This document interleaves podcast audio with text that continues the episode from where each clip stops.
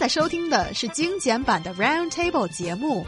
关注我们的微信公众账号 EZFM Round Table，点击页面右下角弹幕 view，可以收听往期节目或者参与直播互动。Earning money while sleeping is a dream job for so many people, but now, this dream has become a reality. A company in Shanghai is hiring sleep advisors for an annual salary of 100,000 yuan. What do they do? Well, one of their most important tasks is to sleep. This has prompted many internet users to comment saying that they believe this must be the most comfortable job in the world. What is going on with this? Oh, and doesn't it sound like it? A company in Shanghai is hiring sleep advisors for an annual salary of a hundred thousand yuan. Their job includes, as you had said, testing the quality Ooh. of products uh, for sleeping and experiencing the sleeping conditions of people with different kinds of occupations. They should also write a report on their sleeping experience, give suggestions on how to improve uh, people's sleeping quality. So, as I understand, you have the programmer, maybe somebody that comes to this uh, hospital or whatnot, wherever you'd find these sleep advisors, and says, "Hey, I got really weird, strange hours." And uh, I need a good sleep schedule. It's affecting my health. Help me, Ryan. And I'm like, yeah, uh, yeah, uh, for sure. Just write down uh, whatever, you know, X, Y, and Z. And then basically, I try to sleep the most effectively for your sleep schedule. I figure it out. I get scientific about it. I pass out wherever I need to to make sure that you, the programmer, get that good sound sleep. And uh, according to uh, myzaker.com, a free news app on the iPhone, uh, sleep advisors have existed for a long time in the West. For example, in the U.S., sleep advisors are frequently seen in public hospitals, and their annual salary can be as high as 300,000 U.S. dollars. Guys, that's a big chunk of money. Yeah. That's true. If we're also talking about 300,000 US dollars for Chinese sleep advisors, then maybe this could be a very tempting job. But as far as I'm concerned, 100,000 yuan, that's just not incentive enough for me to try this because honestly, this sounds quite boring. it's it's just not creative enough. Like you don't have a lot of creative input. All you do is just follow someone's weird, maybe sleep hours, and then try to figure out what's wrong with his pattern. Yeah. So, in a in a, in a simpler way, how he sleeps, you also follow him. And yeah. that just doesn't sound like a very good deal to me because most of these people who have sleeping problems, they have horrible, horrible sleeping times mm. and schedules and stuff. So, in order for you to follow that and then try to find a solution to uh, correct the problem, you yourself are putting your health at risk because you have to experience that weird hours as well. So, it's just not for me. Yeah, I know. And you are a very creative man, and that's why you're doing this job and not that job, I suppose. And also, I think for this sleep advisor, I wonder if this person can sleep well at the end of the day after each task, because what essentially this person is doing is um, model off someone who's got the sleep crazy hours. So as for a programmer mm -hmm. um, or a computer engineer kind of person, often they need to work really late. Yeah. Let's say go to bed at 3 a.m. and the sleep advisor needs to do the same, wake up maybe at 5 or something. And, um, you know, these are just really difficult uh, sleeping cycles to follow. And I think most importantly, that is the part which is really difficult to correct um, bad sleeping behavior, if we can yeah. call it that, or increase people's sleeping quality, is that you don't know what's going on in this person's mind. You know, when I, when I, let's say something um, not so pleasant happens in my family, that keeps me up, but usually I'm really good a sleeper. So these are some of those hidden things that I find it almost impossible for someone else to give you advice on. Yeah, you know, it's funny you say that though. Uh, according to a CRI.cn survey, um, what you're saying makes sense on so many levels. Uh, the people that get the best amount of sleep are medical staff, maybe like salesperson. They get the highest average sleep scores. uh, people in advertising slash public relations, um, and IT professionals, as you had mentioned, Hyung, and teachers. Teachers get the lowest uh, sleep scores. I would uh, throw in media professionals in there too, because I think, and I've heard that they get um, fewer hours of sleep. But uh, let's talk about maybe the sleeping that Chinese people are doing, their quality of sleep. So, in this same uh, survey, which studied Chinese people's sleep quality from 2013 to 2017, showed that 50.3% of Chinese people still had slight sleeping problems. 21.6% said they had dreamt about working. Um, 12.9% said they had, uh, I guess, worked way, way late, and then right after they got off work, literally just passed out, and that was their uh, kind of sleeping schedule.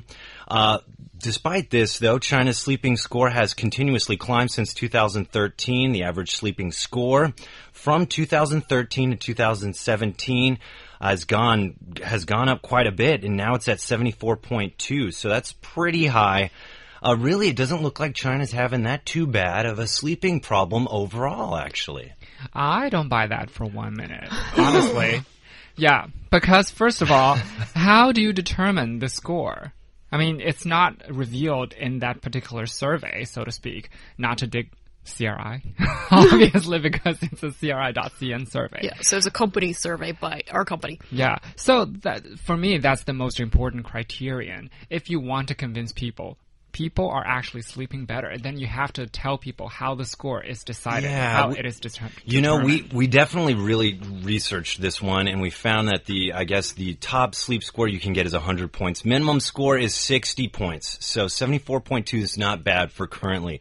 Um, the exact equation, we looked through a lot of medical papers and the jargon and whatnot. Uh, it's easy to get lost in, but as I understand, it's an equation that basically results – all these different factors that result in the quality of sleep. Um, so time, um, how comfortable you are, how restless REM, all these different kinds of things really, I think, add to uh, a higher sleep score. But I also think maybe that's not necessarily the case too here. Um, maybe just a bunch of well rested people took this survey because I feel like now just around the world, actually. I feel like the trend should be the opposite. I mean, we have computers and all this stuff, and apparently the light from computer screens is uh, kind of makes our brain think of daylight, so it, it kind of wakes us up a little bit.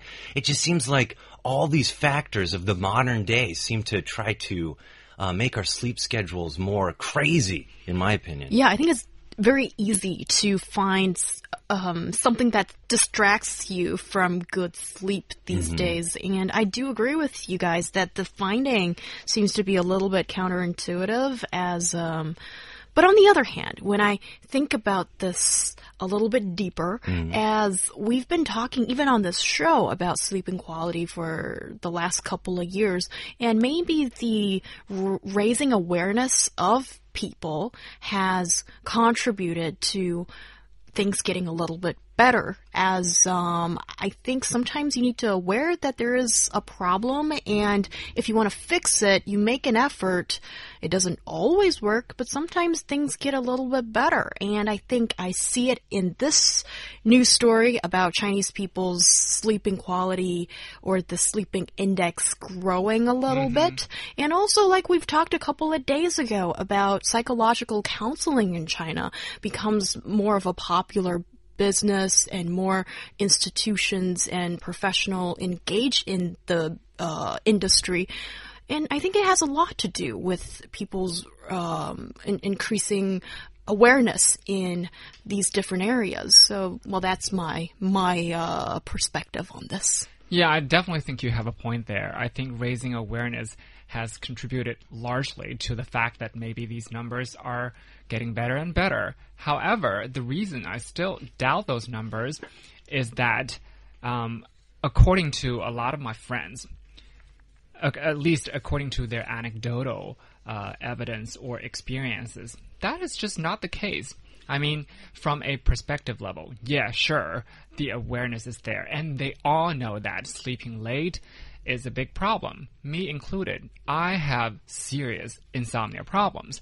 However, just because you know that, and just because you make a great effort to try and correct that doesn't mean that the end result will be what you wanted.